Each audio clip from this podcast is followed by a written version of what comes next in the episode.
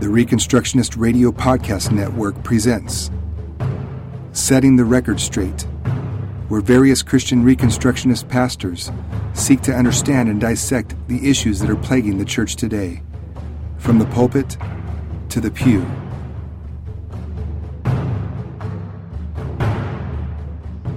Well, I want to talk about this. Let's let's let's go into last week real quick. I want to share with you where we were last week as we talked about what is the difference. Is there such a thing as a clergy laity divide? And we talked about the priesthood of all believers. And I talked about what does that entail when it talks about a priesthood of all believers. We talked about these are people that are set apart by God. These are people who are to establish holiness in His temple. We talked about how we are the temple of the living of the Holy Spirit. We are a temple of God. These are people who proclaim the gospel. They tell the good news. Their identity is found in Christ alone. We talked about how they have access to God without an earthly mediator. They don't need someone to speak on their behalf to God. They can go to Him. And they have a great responsibility to know God's law word and to make it known to others. That's why we talked about the proclamation of the gospel and they have an, a duty to uphold the signs of the covenant. And of course, when we talk about the signs of the covenant, what we're talking about God's covenant is what they is is baptism and identification with Christ and communion, and we're to uphold that. And for our congregation, what we do is we don't just we we believe that everyone partakes that has been baptized in a covenant family, and so from the youngest to the oldest, and that aspect. And so I everything was last week was. Uh, was predicated on this quote. And I want to share this quote with you, and I want to share this passage of scripture, and then we're going to talk about authority in the church today. The quote was The layman does not leave the church when he walks out of the building. If it is not his life in his calling, then he is never in the church on Sundays either.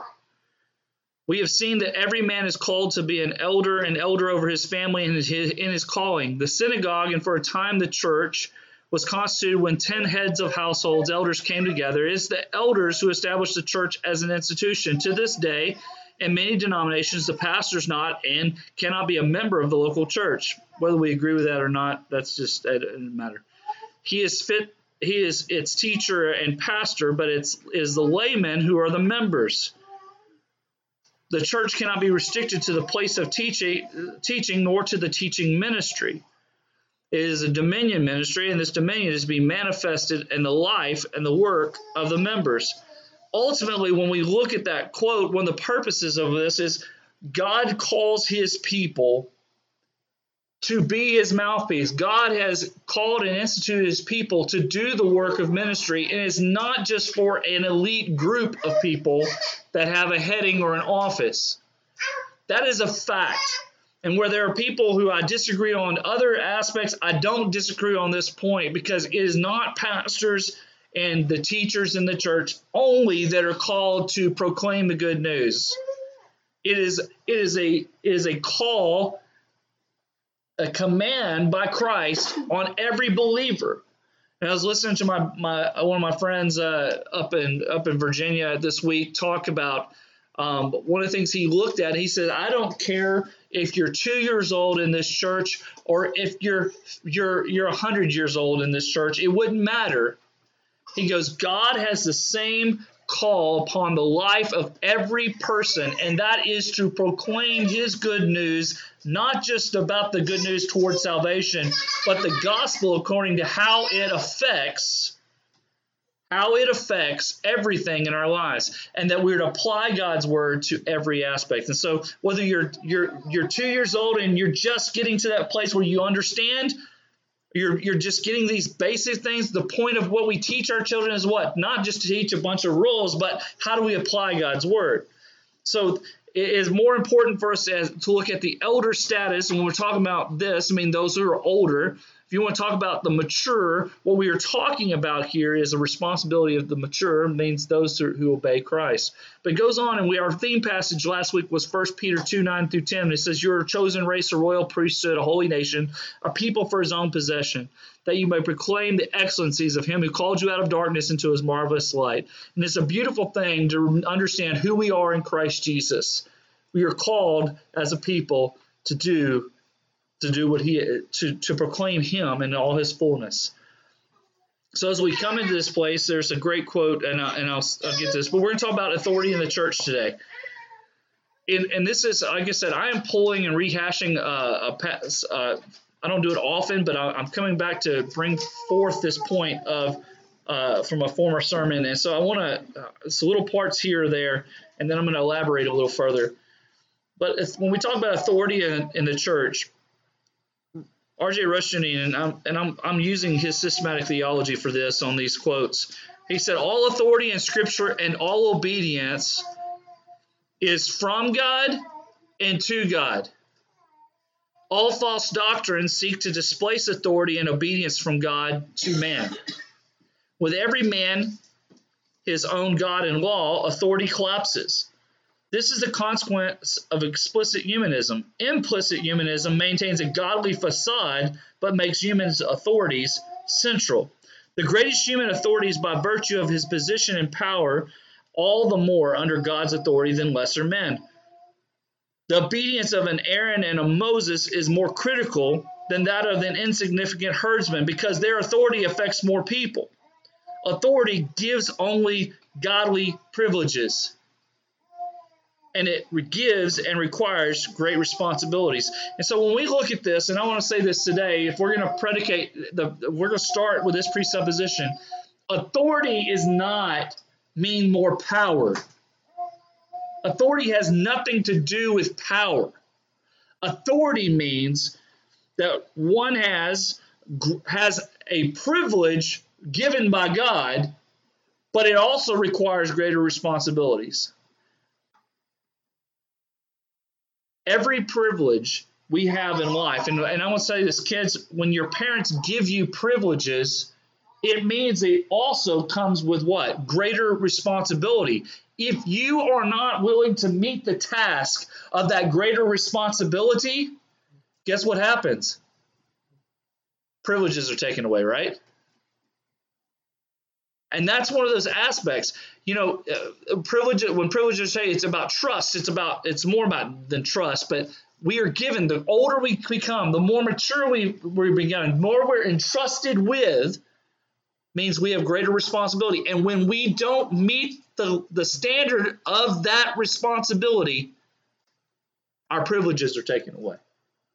And that's one thing. Before we even get to talking about godly authority any pastor who believes that his authority is based in the very office and not in his actions towards servitude, toward how he rightly handles the word of God and how he serves the flock that God has entrusted to him, if he thinks it's based in his title, he has already lost. His responsibilities are being neglected. If his responsibilities are being neglected in any way, he loses the privilege of being a pastor, an overseer in the church. When we don't take care, and that's why we'll, when we break this down today, you're going to see how closely tied the church and leadership or authority in the church is tied to the family. More than most people think. Authority uh, firstly, this morning, authority in the church is to be godly authority. It is to be godly authority.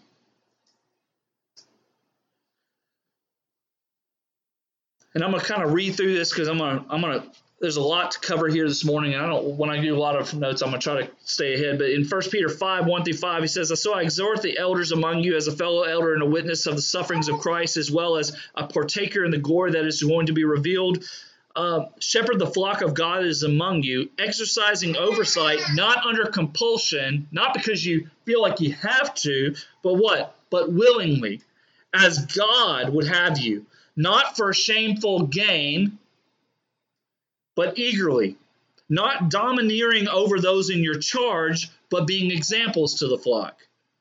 And when the chief shepherd appears, he will you will receive the unfading crown of glory. Likewise, you who are younger, be subject to your elders. Clothe yourselves, all of you, with humility toward one another. For God opposes the proud, but gives grace to the humble. Any authority that is there must be godly authority. It is not for personal gain, it's not for personal power, it's not to rule over others. It's to what? To be an example before God's people to what? To live and lead holy lives. Rushdoony went on and says, all too commonly on the current scene, this is what happens. There's contempt for godly authority Contempt for godly authority is seen as a mark of intellectual and religious freedom. Every church today faces a crisis, and that godly authority is replaced by ungodly authoritarianism and anarchism. Rebellion frequently parades under the banner of righteous indignation and protest. Given the prevalence of ungodly authoritarianism in the church and state, how do we contend against such an evil? Let me say this what has happened instead of there being a godly authority in place in most circumstances, and this is what we have we have two ditches, okay? You drive down a road, you have a ditch on each side of the street, right? There's two ditches that are fine here. Instead of being a godly authority, you have instead an ungodly authoritarianism. That means a form of dictatorship from leadership. It's not even leading, it's domineering. And on the other side is complete anarchy. That means an means non, archy means hierarchy. There's no arc, no, there's no standard above that person. Okay? So you either have ungodly, domineering, uh, power hungry, power mongering authority over someone that's dictating to you and trying to dictate every aspect of your life, or you have someone who's completely against all authority in general whether it's from God or not. And when you have that, when you don't have godly authority, you always will have these two ditches will go to one extreme or the other. Rather than calling people back to the standard of what godly authority is. 1 Timothy 3 1 through 7 says, This is a trustworthy saying. If anyone aspires to the office of an overseer, he desires a noble task. In fact, we're going to break this down in just a few moments, okay? Therefore, an overseer must be above reproach, the husband of one wife, with sober minded, self controlled, respectable, hospitable, able to teach, not a drunkard, not violent, but gentle, not quarrelsome, not a lover of money. He must manage his own household well with all dignity, keeping his children submissive. For if someone does not know how to manage his own household, how can he care for God's church? He must not be a recent convert, or he may become puffed up with conceit and fall into the con- condemnation of the devil. Moreover, he must be well thought of by outsiders, so that he may not fall into disgrace, into a snare of the devil. So as we pop, we're going to fly through this. Are you ready? First, someone new to the faith is barred from the office of an uh, uh, from the office of overseer elder. I'm going to say that it's it's, it's point blank. And I want to share this with you. Just because the scriptures here, uh, just because of passage, look at our theme passage. If anyone aspires to the office of overseer, it's there. He must not be a what? A recent convert, so he doesn't become puffed up in conceit. Now I want to say this. There is nothing wrong with anyone desiring, in fact, for someone to desire to oversee the church, to pastor a church, to be an elder, to have that desire is a must. Okay? It is a must for someone to have a desire. Someone who does not desire to oversee the church should not be trying to oversee the church. It's not bad. But when it talks about it, this person, first and foremost, must not be a recent convert. That means it must be someone who is not just recent to the faith. One, because to oversee and instruct to to to guide and to, to in these principles what you must have what? A firm grasp on the word of god because we're even it's not hard for us to be deceived in certain aspects. But so, so that's one of those aspects. Not new to the faith. If they are new to the faith they're barred from this office. It does not mean that they will not one day be an elder does not mean that one day they will not pastor or oversee a flock or a small church or a gathering. It doesn't mean that they won't. It just means a new believer, we are instructed that we ought not to. Okay? Second, someone who is a man of experience and is and tested wisdom. An overseer, someone in authority, is to be someone who is a man of experience and tested wisdom. Now, I, I will say this before we get into too far, because this is what what's going to be what what people want to argue. Is I use the very term is to be a man of experience and tested wisdom.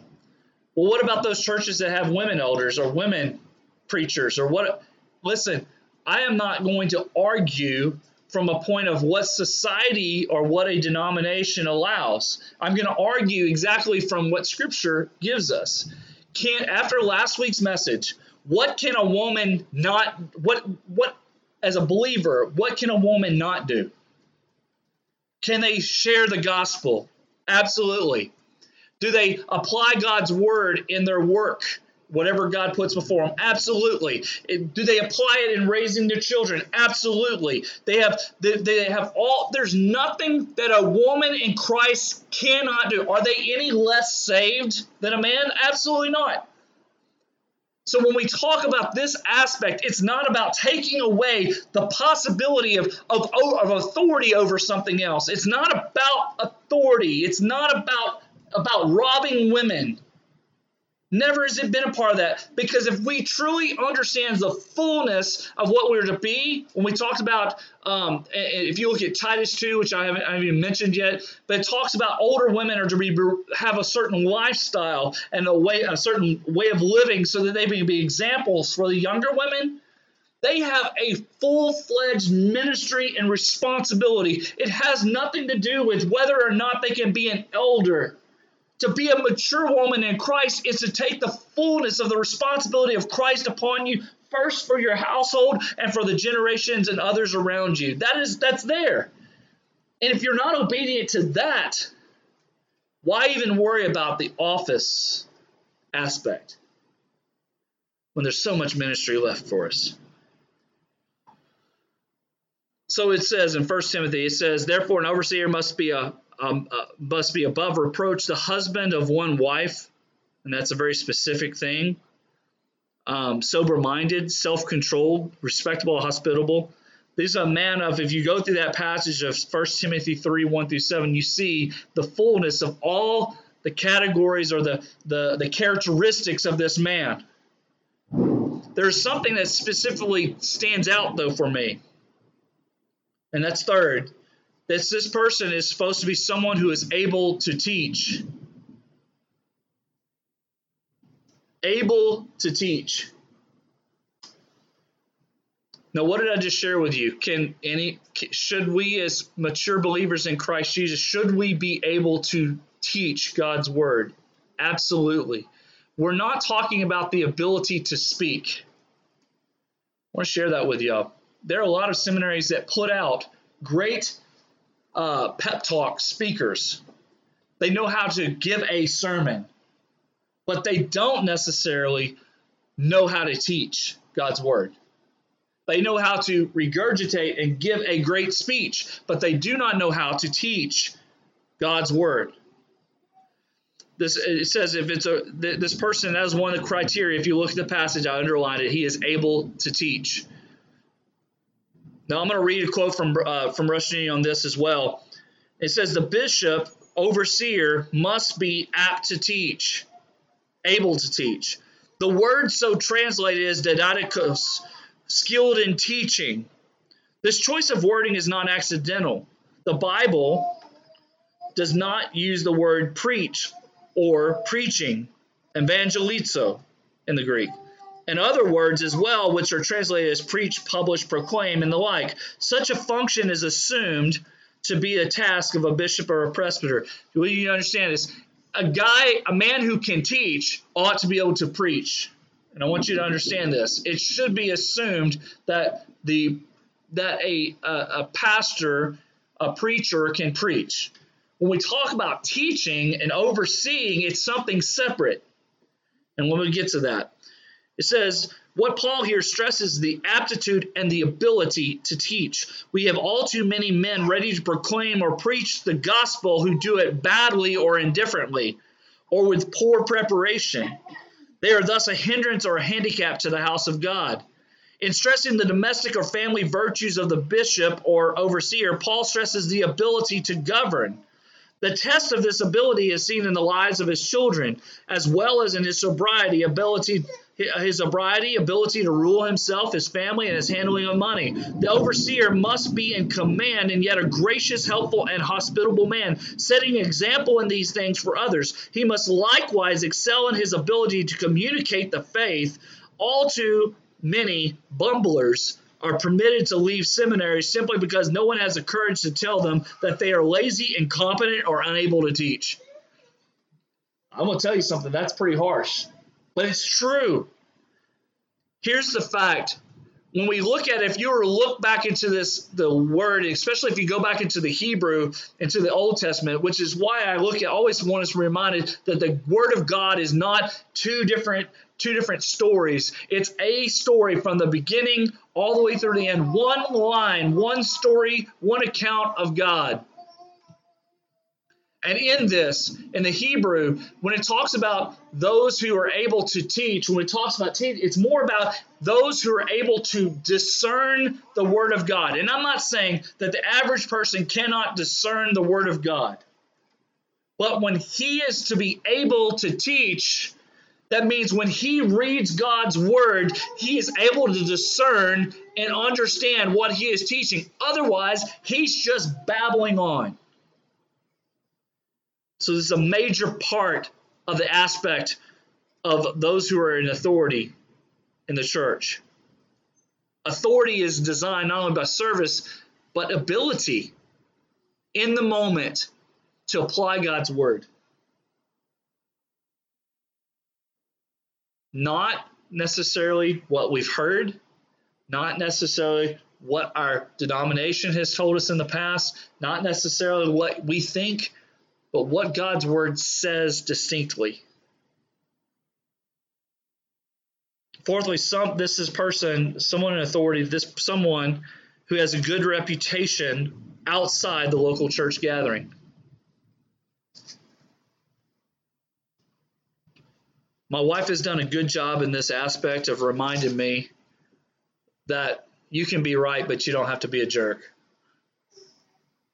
Why is that?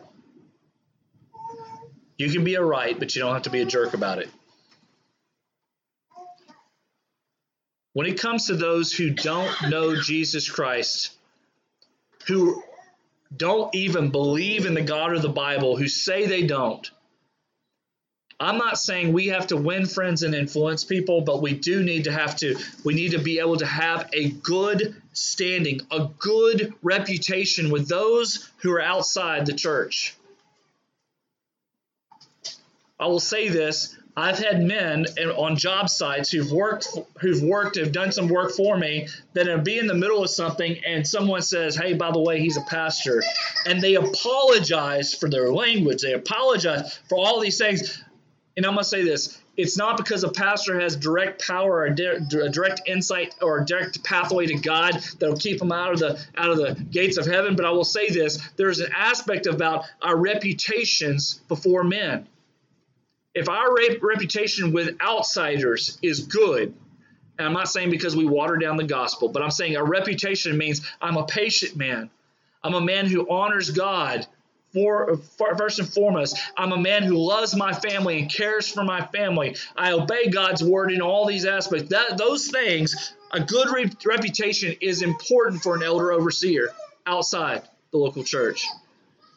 And that's one of the things. He must be well thought of in the theme passage by outsiders.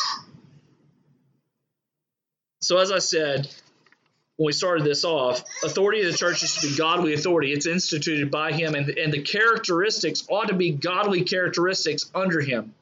But secondly, this morning, and I'm going to finish as we, we push forward, authority in the church is to be biblical authority. And you might say, well, isn't godly authority biblical authority? Yes. Remember, I said one is a descriptive and one is a prescriptive? One is characteristics, it's descriptive, right? Godly authority means this is a description of how we are to be. What does prescripted mean? Biblical authority. Presupp- when we are thinking of authority in the church, our presuppositions matter.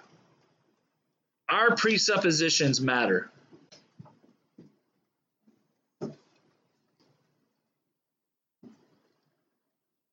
And I will say this it doesn't matter who you are, where your background is, where you come from, every one of us has presuppositions on any subject.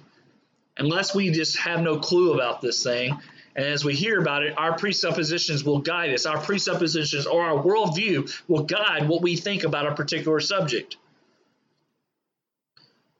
In regards to this, I want us to understand this. Biblical authority, as I said, did not begin in the New Testament. Eldership or overseeing of the church or God's people did not begin in the New Testament. It's not a new uh, invention. In fact, I'll, I'll, read this quote by Rushdoony and, and, and read scripture uh, to back it up. He says three main types of polity dominate the church scene: Episcopal, Presbyterian, and Congregational. Y'all remember this? I believe I spoke on this the other day. Each claims biblical and or earthly church authority for its form of government. In each case, there appears to be impressive evidences favoring the particular view. There is, however, a problem. If we begin with the present fact and try to find its antecedents in the past, we are likely to succeed because the present fact is a development out of the past. The key question, however, is this Is it a faithful development of an original standard? There's another question with respect to church polity. Where is the standard? Is it the early church and tradition, or is it the Bible? If it is the Bible, it is all of Scripture, or as with some, the New Testament only, or with dispensationalists, some portions thereof. The origins of church theologians placed in the Old Testament and the calling of Abraham, if not Seth and Enos, when men began to call upon the Lord.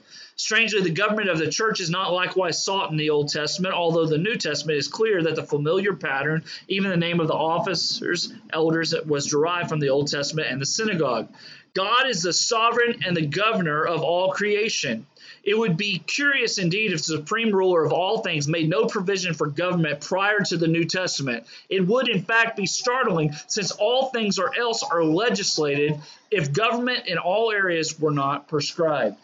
So, what do we learn from this? Okay.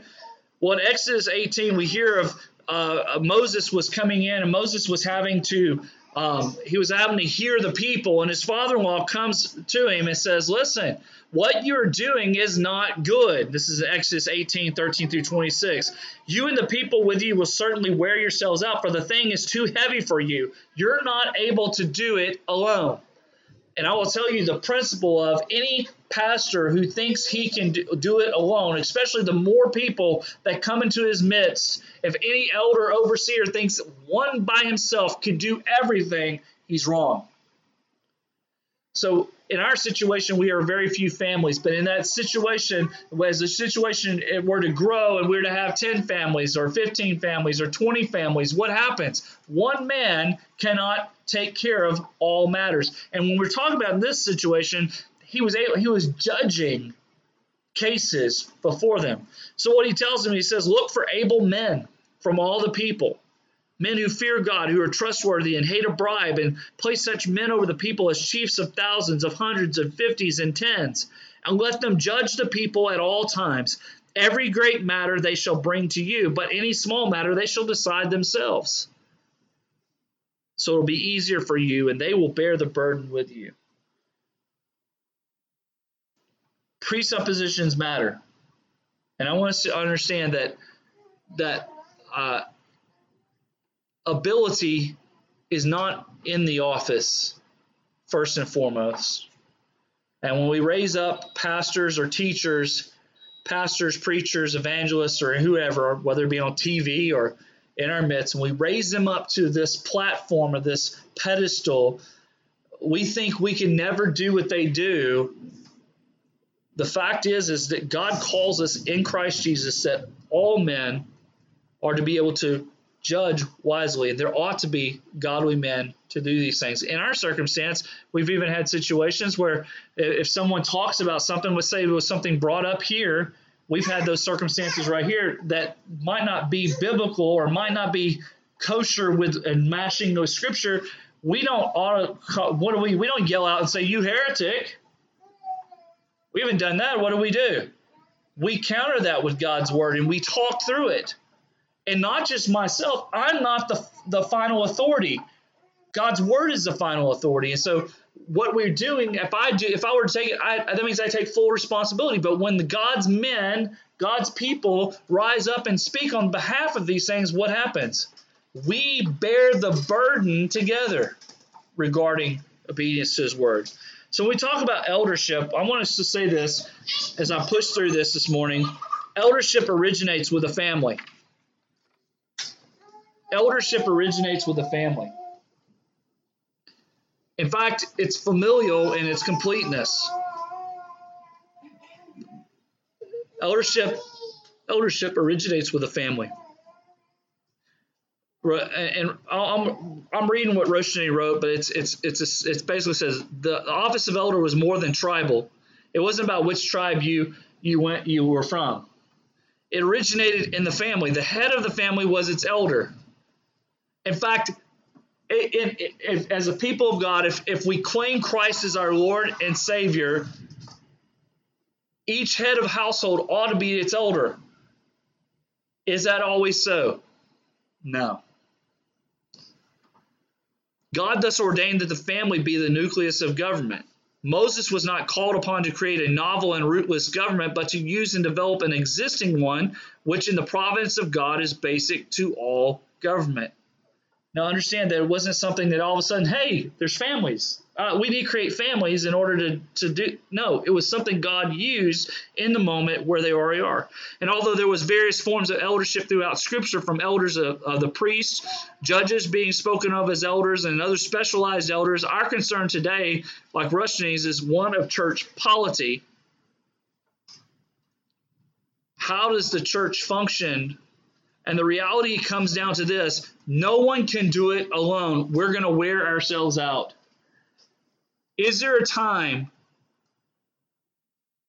Well, I'm not even going to go there. Eldership begins in the home, means godly men leading in godly ways, leading their families. And that does not mean women do not lead in some form or function, they do as well. But what we're saying is, is we we before a man could be an elder in the church or over the church or have that, what must he do? It comes back to his responsibility to his family. That's part of the criteria. If he can't manage his own family, how can he manage the church? And many a man needs to understand. I've seen many a man who have stepped down for a period of time. Why? Because there was an aspect of their house that needed to be put in order. And it wasn't an embarrassing situation for them to do. What's an embarrassment is when these godly men don't have their families in order, and then it's found out that they've been hiding it the whole time. It's more godly, it's more righteous, it's more humbling to see a man who will step down and do so. The eldership Rushdoony said, go ahead and go on to the next quote. He said, represents a hierarchy of graded authority. Every man who is a free and responsible head of a family is an elder. And then over 10 families, one elder exercises government and oversight.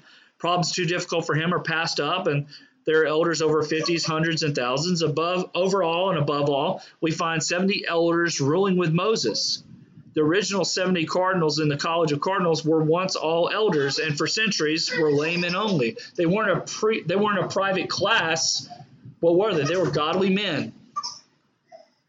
Therefore, biblical authority requires that men and families be trained to govern.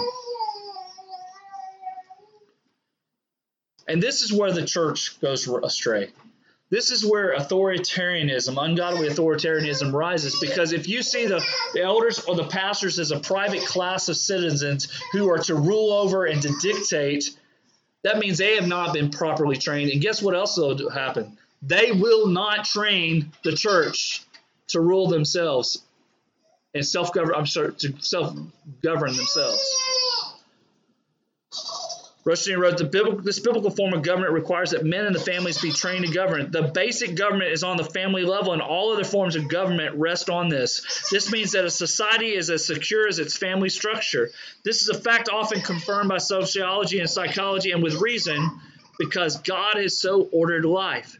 This structure ensures a strength in government, whether in a church or state, it's a stabilizing force. When Paul cites the qualifications of a bishop or elder, His stress is on the man's ability to rule his own household, to rule himself and his faithfulness, responsibility, and success as a husband and father. The foundation of the office and qualifications are familistic. What this pattern of eldership does is create a network of responsible and governing men on the local level. Government is not primarily a function of remote state officials or high ranking church officers, but of every man in his place. That is why, that is why it is not to be a presbytery of, of, these, of these men who rule over individual families. In fact, the church elders, if you have a large enough church, the point of the elders is not to come into individual homes and tell them how to do everything.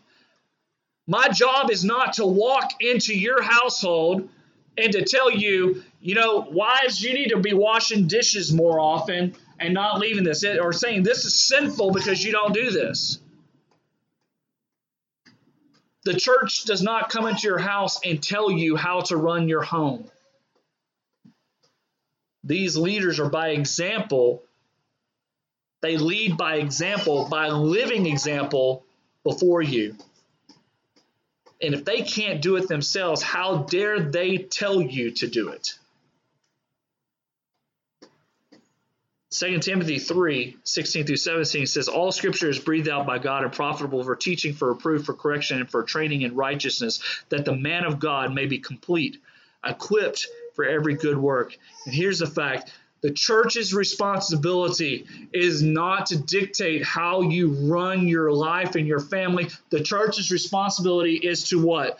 To equip the saints for works of ministry. That's what Ephesians 4 11 through 16. I don't even have to read, do the, read it, but it, it put it up there. It's for the building up of the body of Christ. The pastor's and elders' responsibility is to equip, to proclaim it, teach it, do it. This so we can be mature and complete and whole and united in all things, built up as the body of Christ. And for a pastor who does not want to teach what it means to become wise in God's word, what it means to lead your family well, what it means to, to be a godly example before others is sinful. And the reality is, and I'm not going to read the quote that we have here. Uh, years a couple years back, Bojidar Marinov made a quote. He said, "One of the problems is today one of the problems that we have today is that we have a class of people who are supposed to be the professional teachers. And what happens if you come into the church and you join the church, your membership is aligned with it, you come in, and what happens if the belief, the individual in the pew becomes more wise than the one who is teaching? What is the response to be? In most situations what happens is is when they begin to teach things that go past the pastor what happens is or the pastor the elders they tell them listen you need to be quiet or you need to leave. Which is wrong.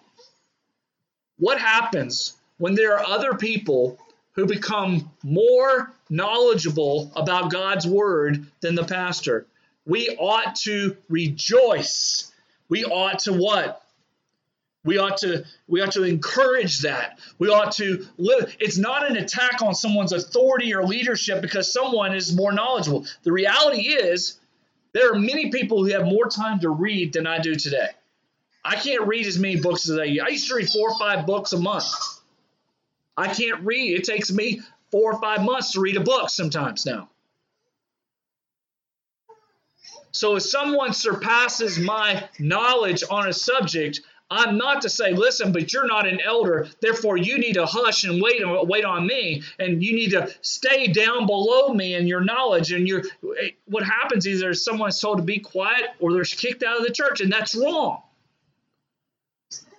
Our insight ought to be as pastors and teachers, as elders, or whoever who is in godly authority, biblical authority, ought to be this that we train people and equip them, that the whole body becomes mature, that the whole body becomes strong. What happens when it's so? The gospel goes out more and more. You see the body of Christ growing. You see communities changing. You see homes changing. You see communities and counties and states and nations that is a godly place to live. So then the question comes up on the last last thing today. What then does biblical authority look like at the local church gathering? And we're going to break this down next week fully, but I want you to see what does it look like at the local church gathering? Local gathering of the church.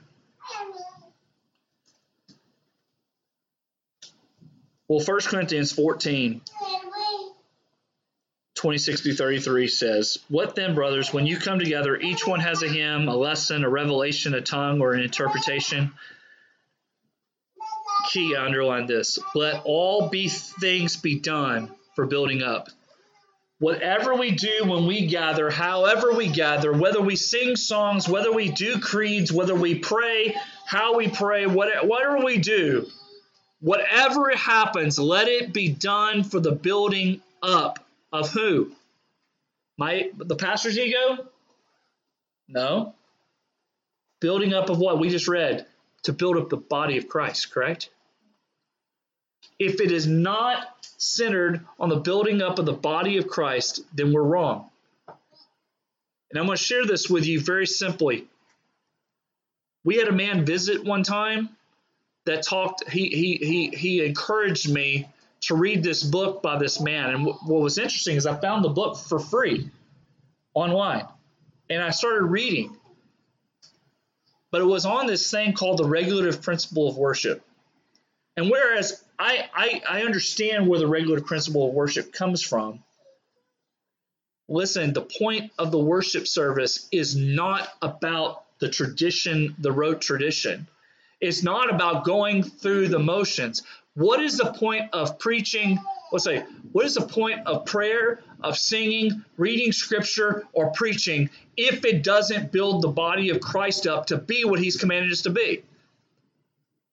There are many a church this morning that will be out there preaching and teaching something, but it's not for the benefit of the body of Christ. It's just to get a message out. And I'll say this I don't want to just put a message out.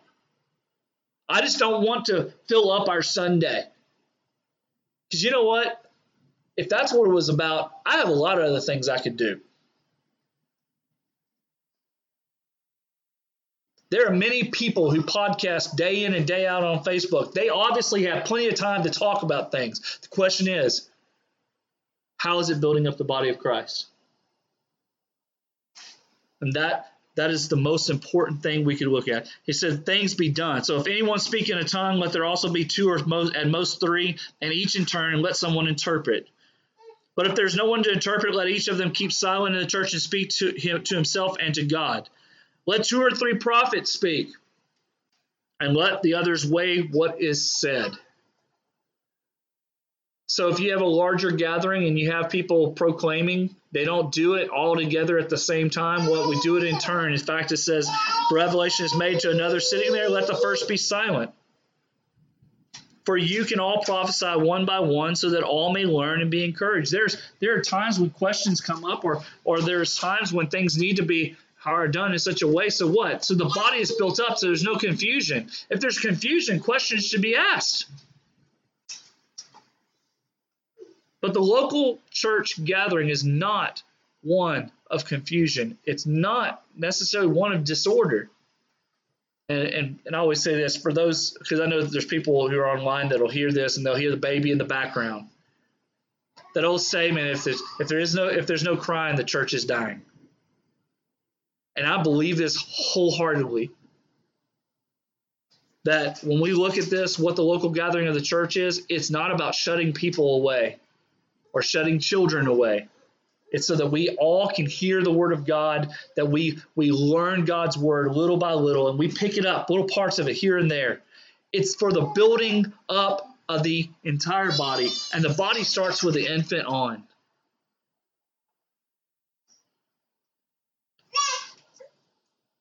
And I love that this is the point of, of, of the proclamation for prophesying or preaching. What is the point of that? So that all may learn and be encouraged.